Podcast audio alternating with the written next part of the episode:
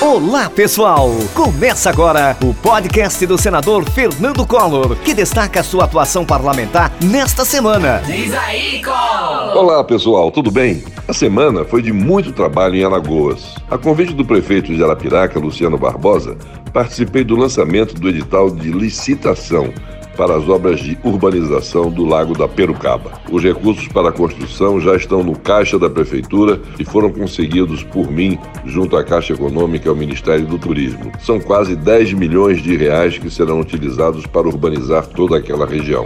De compromisso renovado, vamos continuar trabalhando fortemente em Brasília para as demandas da querida cidade de Arapiraca. Ainda lá, estive com prefeitos que integram o CONAGRESTE, o consórcio de municípios do Agreste, presidido pelo meu amigo prefeito de Limoeiro de Anadia, Marlan Ferreira. Como presidente da Comissão de Desenvolvimento Regional e Turismo do Senado, vou trabalhar para garantir ainda este ano os recursos para as ações e obras necessárias para o desenvolvimento desses municípios. Aproveito para agradecer mais uma vez a presença dos prefeitos de Anadia, Celino Rocha, de Porto Real do Colégio, Aldo Popular, de Taquarana, Geraldo Cícero, de São Sebastião, Zé Pacheco, de Estrela de Alagoas, Aldo Lira, de Traipu, Lucas Santos, de Quebrangulo, Marcelo Lima e de Coité do Noia, Bueninho, bem como do presidente da Câmara de Arapiraca, Tiago ML, e de outros vereadores da região e particularmente de Arapiraca. O meu compromisso com a pauta municipalista é permanente Vamos juntos, pessoal. Seguindo na terra de Manuel André, retornei ao complexo multidisciplinar de ecoterapia, coordenado pelo atuante deputado Tarcísio Freire. Enviei para lá uma emenda de 600 mil reais e vi de perto que os recursos enviados para a manutenção das atividades e expansão dos serviços estão sendo muito bem utilizados para assistir crianças, jovens e adultos com deficiência física. São 31 cidades atendidas pela iniciativa. Parabenizo o deputado Tarciso e todos os profissionais pelo grande trabalho que realizam. Após a agenda política, fui a Junqueiro e conheci os empreendimentos Engenho do Queijo e Laticínios e Café Engenho do Queijo, localizado ali logo às margens da BR-101. Com produtos de qualidade e um excelente atendimento, tenho certeza de que o estabelecimento já é parada obrigatória para quem passa pela cidade. Desejo muito sucesso aos amigos da querida família Pereira. Em Maceió, recebi pequenos produtores e cooperados que clamam por ajuda para que o programa do leite não pare por falta de recursos. Afinal, são 5 mil produtores e mais de 88 mil famílias beneficiadas. Em 2020, viabilizei quase 20 milhões para o programa e esse programa não parou. Em 2021, não será diferente.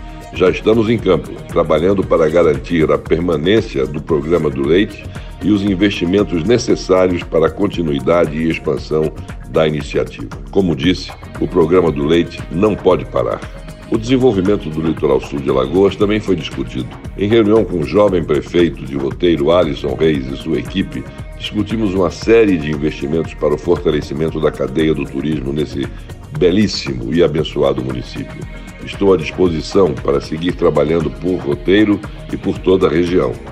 Na quarta-feira, Dia Mundial da Saúde, celebrei a vitalidade do SUS, o nosso Sistema Único de Saúde, o maior programa do mundo democrático nessa área. Implantado em 1990, durante a minha presidência, pelas leis 8080 e 8142, do primeiro ano logo da minha administração, o SUS realizou, já realizou, 85 bilhões de atendimentos em 30 anos e está presente em 100% dos municípios brasileiros. Na pandemia, o SUS foi testado e, apesar do gigantesco desafio, vem conseguindo se safar bem desses desafios e desses problemas causados por esta pandemia. Viva o SUS! Viva os profissionais da saúde! A agenda de votações no Senado também foi intensa. Votamos projetos que garantem a isenção tributária para vacinas em caso de pandemia, a prioridade na restituição do imposto de renda a trabalhadores de saúde, assistência social, educação e segurança pública com renda até 11 mil, além da prorrogação para 31 de julho do prazo final da declaração de renda da pessoa física. Quer saber todos os meus votos da semana? Acesse as minhas redes sociais, confira e deixe lá o seu comentário. Vamos juntos, pessoal. Até lá, um grande abraço. Acompanhe a atuação do senador Fernando Collor pelas redes sociais, Twitter, Instagram e Facebook.